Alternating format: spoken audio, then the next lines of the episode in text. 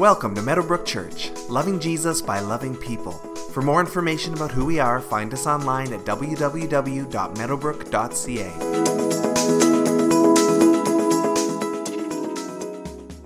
If you have your Bibles, turn with me to the book of Titus, chapter 3. If you need a Bible, there's a Bible on the pew in front of you. It's page 1201.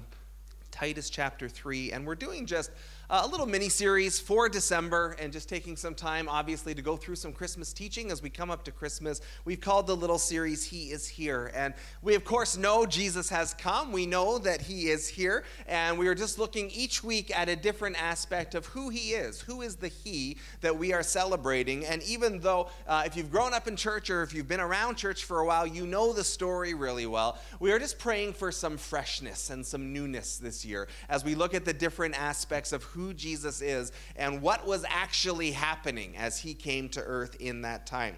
So I'm going to show you a short clip as we get going from a movie called The Star. I'm sure if you have young kids, you probably saw it. Uh, it was in the theaters last year. It's out on video now. And The Star is the nativity story, and it's told primarily through the eyes of the animals of the story. Uh, so it's not directly taken from the scripture exactly, but uh, it's through the, the, eyes of the animals, especially the donkey. And the donkey uh, is the donkey in the story who carried Mary to Bethlehem. And so, uh, because it's Hollywood and because we don't have a ton of the Christmas story in scripture, there's really just a few chapters, there is some embellishment, and they have fleshed out the story and rearranged some things and added some things. And so, we're not looking for razor sharp uh, scriptural accuracy in this. Plus, animals don't actually talk, so there's that as well.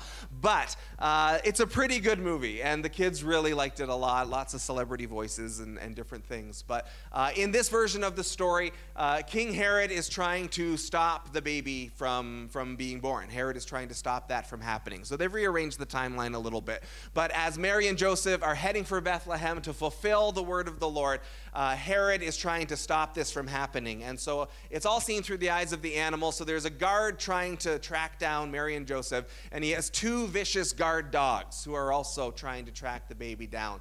And as we come to the end of the story, uh, Jesus is born, and these dogs who have been vicious and cruel and mean all the way through the movie uh, are about to encounter Jesus. And this is the clip of that happening. Take a look. So, worth a look if you haven't seen the movie. And when we saw that in the theater, uh, my wife doesn't cry at much, let alone movies. But even Sarah in that scene was getting choked up and saying, See, everybody's invited to the manger, and we're changed as we do it. There's lots of good stuff in there. And, uh, and again, we're not looking for razor sharp theological accuracy from a Hollywood movie, but, uh, but there's something in that scene about just ones who were bad dogs who are now uh, transformed, who are now changed through this because they've had an encounter with Jesus. And we are celebrating in this. It's the understatement to say that Jesus changes everything, but it's good to remind ourselves of that, that as Jesus comes into the world, he changes everything. So let's take a look at our text today. We're in Titus chapter 3, starting in verse 3. At one time, we too were foolish, disobedient, deceived, and enslaved by all kinds of passions and pleasures. We lived in malice and envy, being hated and hating one another. But when the kindness and love of God our Savior appeared, he saved us, not because of righteous things we had done, but because of his mercy. He saved us through the washing of rebirth and renewal by the Holy Spirit, whom He poured out on us generously through Jesus Christ our Savior, so that, having been justified by His grace, we might become heirs having the hope of eternal life. This is a trustworthy saying. I want you to stress these things so that those who have trusted in God may be careful to devote themselves to doing what is good. These things are excellent and profitable for everyone. So that's maybe not a classic Christmas passage, but there's a lot of good Christmas stuff in there. And uh, in the book of Titus, we don't uh, have a ton of information about Titus. There are uh, a group of books in the New Testament that we call the pastoral letters. That's 1 Timothy, 2 Timothy, and Titus. And these are letters that the Apostle Paul wrote to Timothy and to Titus, who were pastors. And so Paul is overseeing uh, churches at large and is serving as kind of a spiritual authority over churches. Timothy is pastoring at a church in Ephesus. Titus is pastoring at a church in Crete.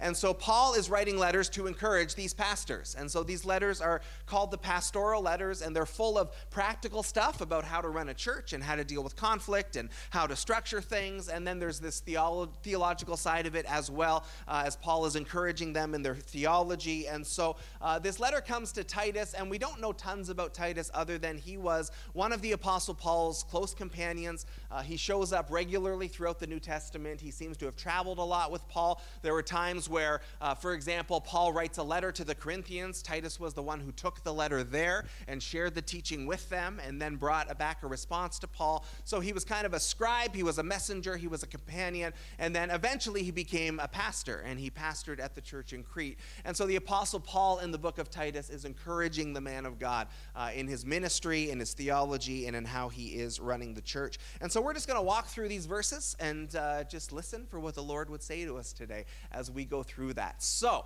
this section starts, verse 3 At one time, we too were foolish, disobedient, deceived, and enslaved by all kinds of passions and pleasures. We lived in malice and envy, being hated and hating one another. Uh, anything we do when we talk about Christmas, anything we do when we talk about Jesus, it has to start with the fact that we have all sinned and fallen short of the glory of God. We have to start with our sin. We have to start acknowledging that. And Paul starts off the passage by acknowledging that. And so you can look at the words up there and say, hey, where am I on there? Foolish, disobedient, uh, enslaved by passions and pleasures, malice, envy. And that's by no means an exhaustive list, but it is talking about what we would just generally and very simply call sin. The ways in which we have broken God's commandments, the ways in which we have fallen short of what He's required of us, the ways in which we have dishonored him, the ways in which we have wounded and neglected and dishonored our neighbor. Uh, all falls under this big banner of sin, and it is the default condition of every human who's ever been born. And so we talked a little bit last week about this goes back to Eden. Adam and Eve, as soon as humanity shows up in the world, Satan is right there lying and deceiving, and sin shows up right away. Right away, the disobedience starts. God says, There are boundaries I have put in place, and they're actually for your good. There is something in human nature that says, I don't want any boundaries. I'm going to do what I want. I don't need God. I can do my own thing and make this work. And as it turns out, if you've noticed the state of the world, that that's actually not true. We actually can't do it on our own. We can't make it work by ourselves. And so we have all gone astray, Scripture says. Each of us has turned to our own way. We have all crossed God's boundaries. We have all fallen into sin. We have all hurt other people. We have all dishonored the Lord. We start there. And so when that happens to Adam and Eve in the garden, God says, All right, we have a problem now that this sin has entered the world because now mankind is going to go their own way. We have chosen our own way. We have rejected God. We have said we don't need Him. And now that that exists in the world, God says, I can't let that live forever. Man was created to live eternally, but I can't let sin live eternally. So God says man is going to be mortal now. So where sin entered the picture, death enters the picture as well. And now humanity has two humongous problems sin and death. And as it turns out, I can't overcome my own sin. And I can't stop my own death. There are two problems that are so big and huge that I can do absolutely nothing on my own to make these things any better. And so we have to start, even as we talk about the cute little baby born in the manger, we have to start even before that and say it's all happening because of our sin. And because of our sin, death. It's all happening because of that. We need to start there because we can't acknowledge that we need a Savior if we don't acknowledge we need saving. If we don't acknowledge that we can't beat sin on our own, we can do nothing to stop death coming towards us. We need salvation. And so God has sent to us a Savior. And that's where it starts to turn into really, really, really good news.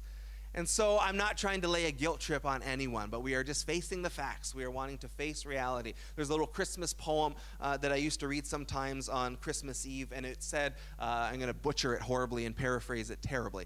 But the gist of it was uh, if what we needed most was a leader, then God would have sent someone to set up a, a human government and just lead us really, really well. If what we needed most was education, then God would have sent a teacher, and that would have been the gist of their ministry. If what we needed most was financial security, God would have sent us an economist who would come and show us the right way to do everything so we could live in prosperity. But what we needed most was saving. And so God sent us a Savior in His Son. So we start there, just being honest and, and authentic, acknowledging that we need saving. And so God has sent us a Savior. And that's where it starts to flip to the really good news. We were sinners, but, verse 4, when the kindness and love of God our Savior appeared. First of all, how beautiful is that sentence? When the kindness and love of God our Savior appeared. Not when God had had enough of our sin and was full of anger and wrath. Uh, it's not even emphasizing the holiness and purity of God, which was offended by our sinfulness, but when the kindness and love of God our Savior appeared. And what a beautiful picture of Christmas. And different branches of the church emphasize different things. And there are some streams of the church uh, that would just emphasize the love and the grace of God, and they would ignore sin and ignore the wrath of God and ignore the holiness and the purity of God. And there are some branches of the church that really emphasize, you know, anger and wrath and holiness, and they ignore grace and love. And the point is not to say, well, I'm one or the other, but it is both and together. And so as we, mo- as we move into maturity as Christians, we have to learn how to hold all of these aspects of God in tension together. He does feel the emotion of anger, that is, is a real thing. He is also full of kindness and love. He is holy and pure, but he is also gracious and merciful. And he is all of these things at the same time. And so part of learning more about the Lord and learning more in our Christian journey is saying, yeah, so how do I? I can usually only do one emotion at a time. Uh, it's hard to imagine how God can be all of these things at once, but that is what the Word of God says that He is. And so we're trying to say, okay, so we're not uh, going to overemphasize one side or the other. But that being said, Paul in this moment is emphasizing when Jesus came, when God our Savior became flesh and lived among us, that was the kindness and love of God showing up here on earth. And those are relational words. This is not a God saying, well, it's all about me, as some streams of the church would uh, emphasize the sovereignty and the glory of God. It, there is that there. But kindness and love are relational words. This is a God who loves us. This is a God who had kindness, who had pity on us in our state, who understood and said, uh, These people need saving, and I'm going to come and save them. I will come and do that for them. And so, as Jesus is born, we sing it in the songs and we acknowledge it uh, in the scripture, in the story, and in our thinking. Christ the Savior has come. The salvation that we have needed has come. And, and John 3:16, God so loved the world that he sent his son to lay down his life for us. That, that out of the love of God, out of the mercy of God, out of the compassion of God, the Savior has come. And this was in the, uh, the video that we just watched, uh, the, the Christmas Hallelujah song. It was in a couple of the songs that we sang this morning, this theme. Uh, it has been said that the shadow of the cross looms over the manger. The shadow of the cross looms over the manger that this baby is born, but it's all pointing to a salvation that is coming at great cost. Uh, and this baby is being born, obviously, with a very specific purpose and, and the heart to, to save us and the drive and the desire to do that. But the only reason Christmas is special is because Easter exists. The only reason that Christmas is so profound for us is not just that the Lord came among us, but the Lord came among us, and it is leading to our salvation that He is going to work out entirely on His own and for our sake that he looked at us and had mercy on the helplessness that we were stuck in, where we cannot deal with our own sin by ourselves and we cannot solve our own deaths by ourselves. So, God, our Savior, in kindness and love, showed up and said, I will do that for you. We needed a Savior, and in Jesus, a Savior has come. Verse 5 He saved us not because of righteous things we had done. My goodness, that's good but because of his mercy. And there's a few times in the New Testament where there's just a really good gospel in kind of one verse kind of thing. John 3:16 is the classic example. Here's another one. He saved us not because of righteous things we've done, but because of his mercy. It goes against everything natural inside of us. And honestly, it goes against what normally works for us in our lives. If I work really hard in my career, maybe I'll get a promotion. If I work really hard on my marriage, I'll have a good marriage. If I work really hard on the skill, I'll get better at the skill. And this flips it all upside down and says, actually, it's not about your efforts at all. There's nothing about it that you can add to what Jesus has done. There's nothing about the cross and resurrection where you can say, that was amazing and God did that himself, but I'm going to bring my thing that's really going to seal the deal with me and God. He saved us not because of righteous things we had done, but because of his mercy. It all comes from His mercy. It comes to us purely as gift. It comes to us not as something we work for, it comes to us as something we receive and something where we say, okay, I, I understand. I am not earning my way to heaven, as most other faiths and philosophies of the world would say. I can't earn my way there by doing enough good things that I finally win myself into God's favor. Even if I did you know perfect things every day and tried to win God's favor that way, I still can't solve the problem that I have sinned. I still can't do that. My good works don't cancel out my sin.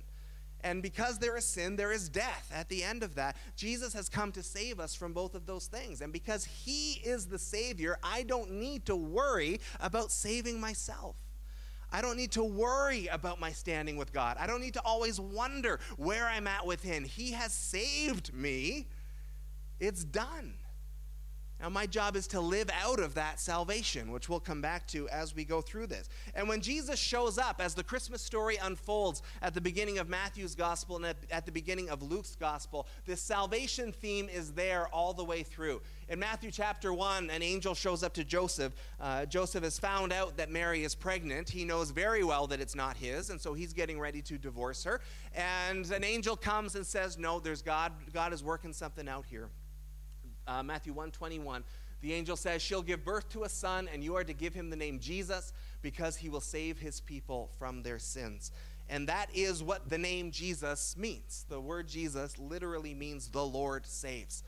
And so the angel shows up and says, Joseph, there's a baby coming, and you're going to name him the Lord saves because the Lord is saving people through this baby. The Lord is working out his salvation through this person. And in the Bible, uh, the Bible pays a lot of attention, a lot of attention to names uh, and the meaning of names, and often more in the, the Old Testament, but a little in the New Testament as well. A person's name ends up being a big part of their destiny, a big part of their character. It really says something. And when a baby is born at Meadowbrook, actually, we will, uh, one of the pastors will go and meet the baby and bless the baby and just pray for the baby on behalf of the church, and we bring a little gift, uh, and it's a little uh, picture frame and we take the baby's name and we look into the meaning. What is the meaning of the name?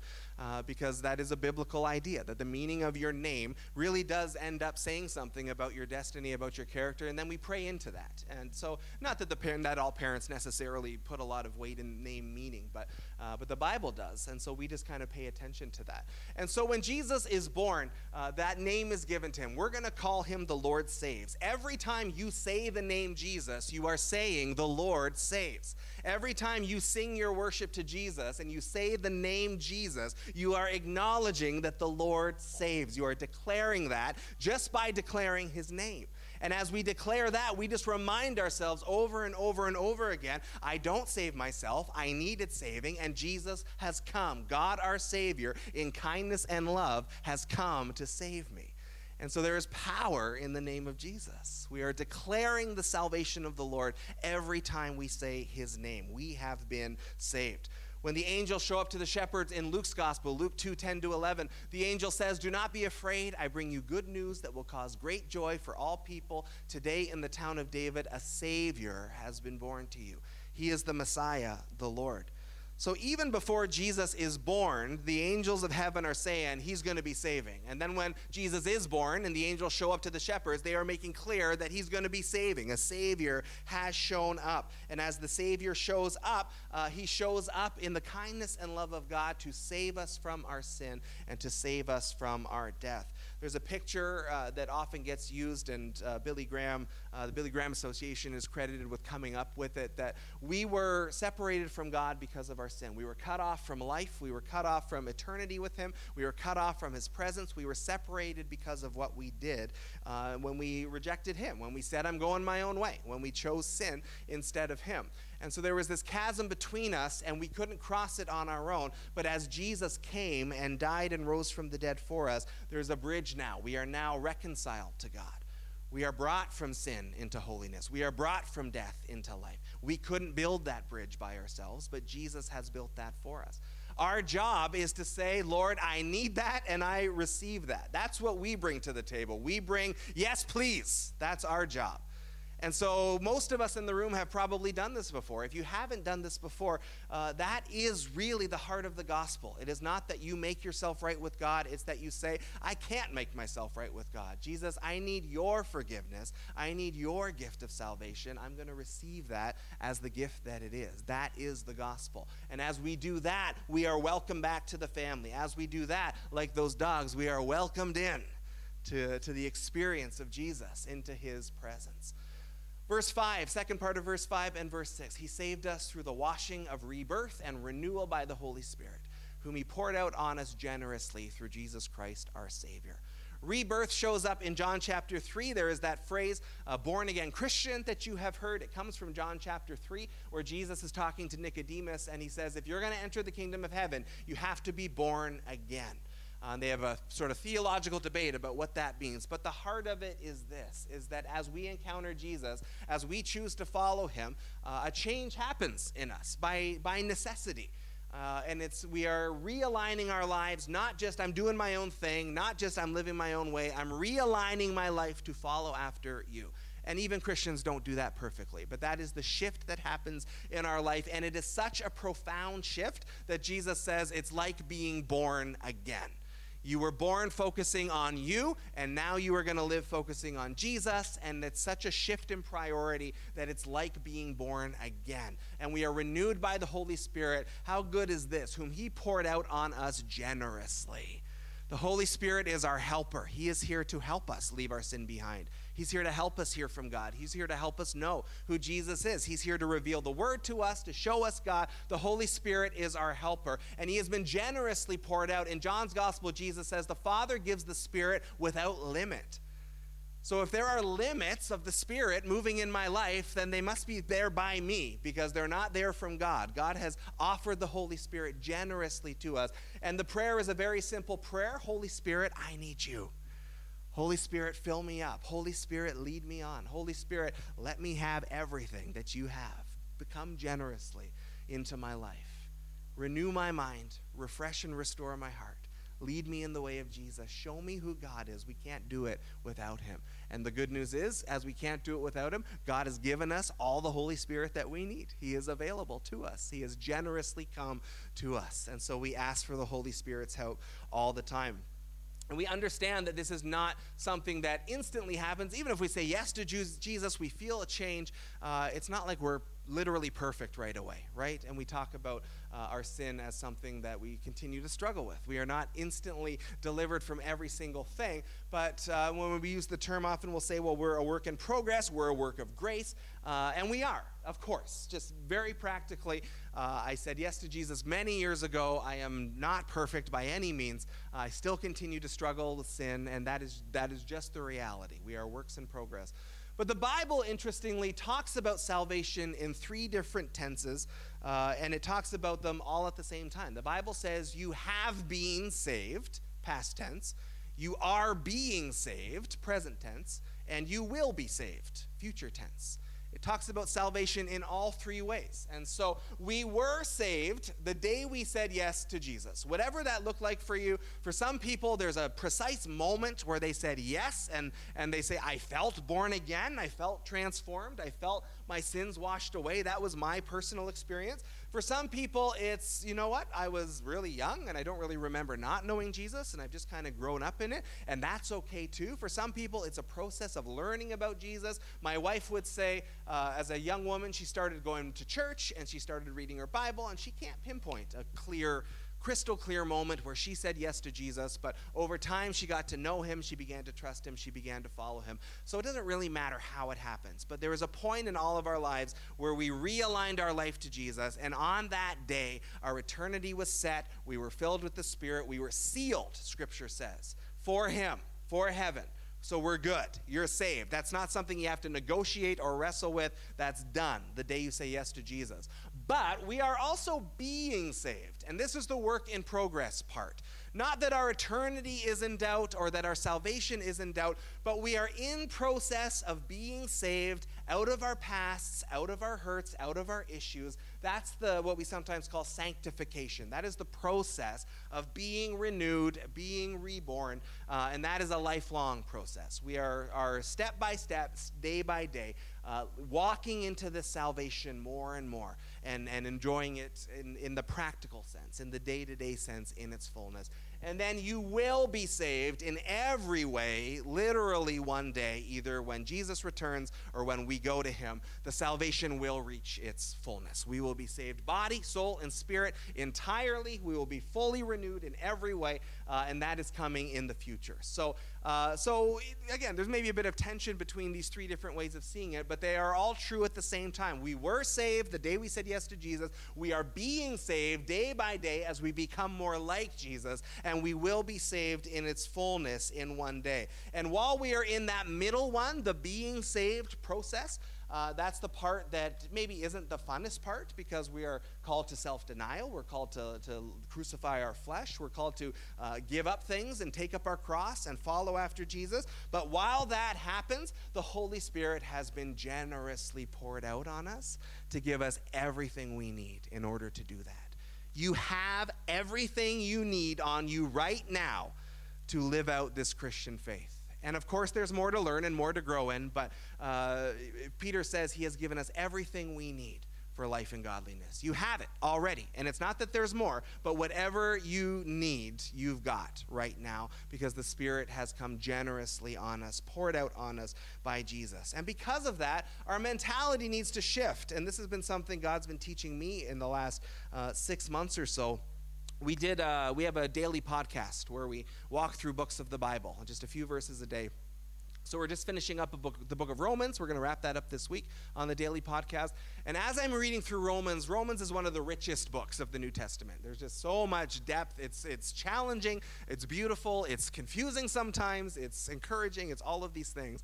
And as you go through the book of Romans, uh, Paul talks a lot about our sin, and he talks a lot about our gospel, and he talks a lot about uh, you know who we are and who we naturally are and who we become, and and there's a lot of conviction and a lot of uh, like punches in the gut as you read it, and then there's lots of hope and excitement and incredible things in there as well. But one of the things I noticed going verse by verse through uh, Romans is is Paul hits us hard on our sin right? We have offended God. We are worthy of hell. Like the first six books of Romans, he hits us hard on our sin, on our idolatry, on our selfishness. Uh, it's it's rough. Like it's a rough read. And on the podcast, I kept throwing in there, "It's gonna get better, guys. Stay with me." Like it's this is I know it's heavy stuff. And you know, so up to Romans six or so, uh, he hits us hard on our sin. Romans 7, Paul says, I don't know why I do what I do. I don't know why I keep sinning. I don't know why I keep struggling with this. I know better, he says. I know the good I should be doing. I can't bring myself to do it. I know the bad things that I should be avoiding, and I keep stumbling back into that stuff. And you read Romans 7 and you go, that's me, right? Like that is my story. I know what I should be doing and I can't quite get there and I know what I should be avoiding and I keep falling back into that. And Romans 7 is just such I mean it's it's rough but it's encouraging at the same time because you go okay Paul gets what I'm going through. And then Romans 7 breaks out into Romans 8 which is but there is therefore now no condemnation for those who are in Christ Jesus. Romans 8's like the most encouraging chapter in all of scripture. Right? In all things God is working for our good. We are more than conquerors through him who loved us. And then this shift happens where Paul doesn't call himself a sinner anymore. And anytime he talks about sin, he seems to be talking about it in terms of his identity as a sinner in the past tense. And he says, That is what we were. Even this passage we read today, what was the first verse? Some of you were. We were disobedient. We were foolish. We were enslaved to passions and sins. Now, some of us are saying, I'm still all those things, and I am with you 100%. And so we're not, we're not ignoring the fact that we do continue to struggle and stumble our way through the sins that we have. But it seems really important to Paul that our identity shifts away from I am a sinner to I am a saint, which the Bible calls us 50, 60 times in the New Testament. The word saint means holy one. And that is who God says we are. You are a holy one who still sins.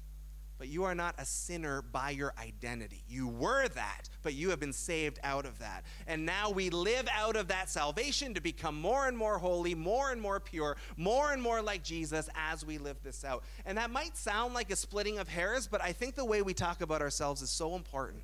And I think especially we need to be, of course, listening to what does God say we are? And what God says is, you were sinners, enslaved to sin. You are now holy ones. And so live more and more towards the holy ones. I sat down with someone this uh, summer and we were talking about, this person was a counselor, we were talking about different things. And he, had, he said a phrase that stuck with me, which was, whatever you aim at, you tend to hit. So the way you talk about yourself is important. I'm like, right, if all I'm doing is talking about I'm a sinner, I'm a sinner, I'm a sinner, I'm a sinner, I'm a sinner, there's no hope in that. There's no encouragement in that. I'm just focusing on what's wrong with me. If my emphasis, which is the New Testament's emphasis, is I'm a holy one, I'm a holy one, I'm a holy one, I don't feel holy a lot of the time. I'm not holy, legitimately, a lot of the time. But if that's what I'm aiming for, that's the direction my life is going to go. And so we don't, we don't pretend that we have left literally all sin behind. But in terms of our identity, we say, I'm not going to emphasize my sin. I'm going to emphasize the holiness because I've been saved out of that. Jesus has saved me, and he can't do any more. He's already died and risen from the dead and poured out his spirit generously, right? So there's nothing more that he can do to pull me out of my sinfulness. My job now is to live out of that and to live towards that. And there was a line, there was a part in the video clip that we showed from the star uh, that, that you know, it's not, again, going into super accurate theology, uh, but the dogs talk at the end. Are we good dogs now? It's a good line. Are we good dogs now? The other dog says we have to try.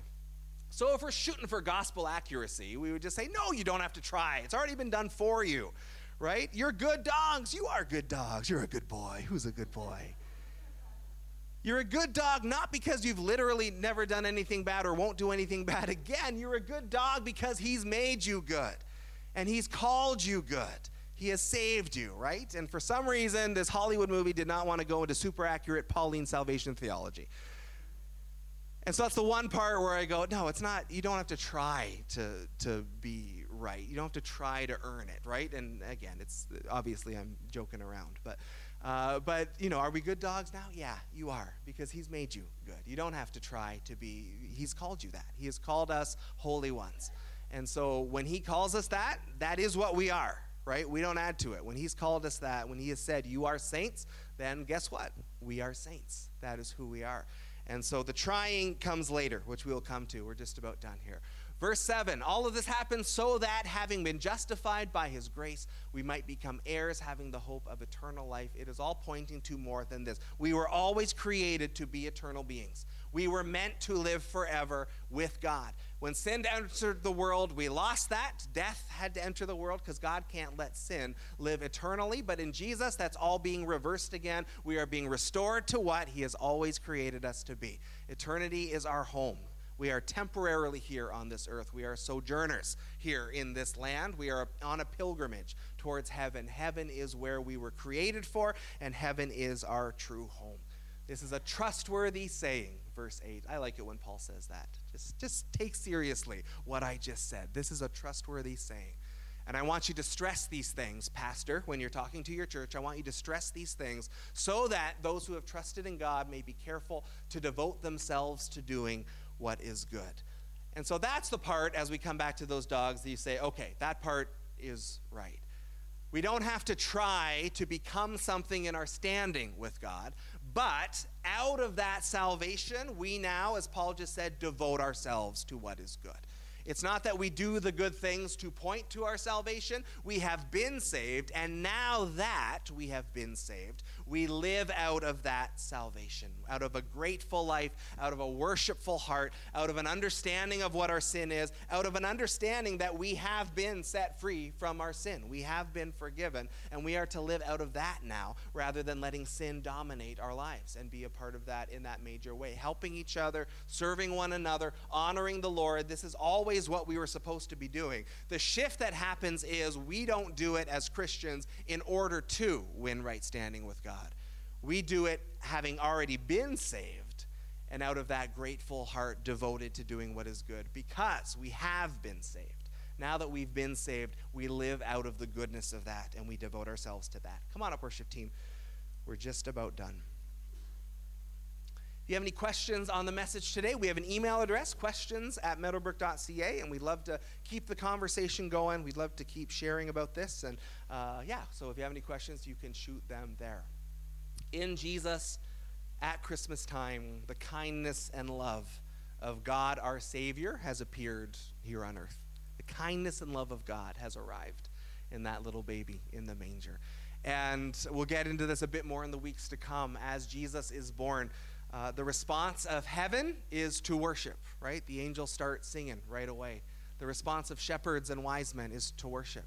Uh, worship is the response when the Savior shows up. And so we don't worship for what we get out of it. We don't worship because we, you know, like a song. We don't worship because we're in a good mood today. We worship because He's worthy of our worship. We worship always because He's worthy of our worship.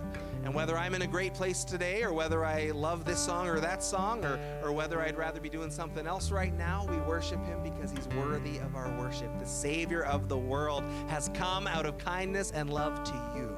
And the proper response is thanksgiving and worship. The proper response is to say, okay, Lord, what, what's next for me to work on then in my life? I've been saved from my sin.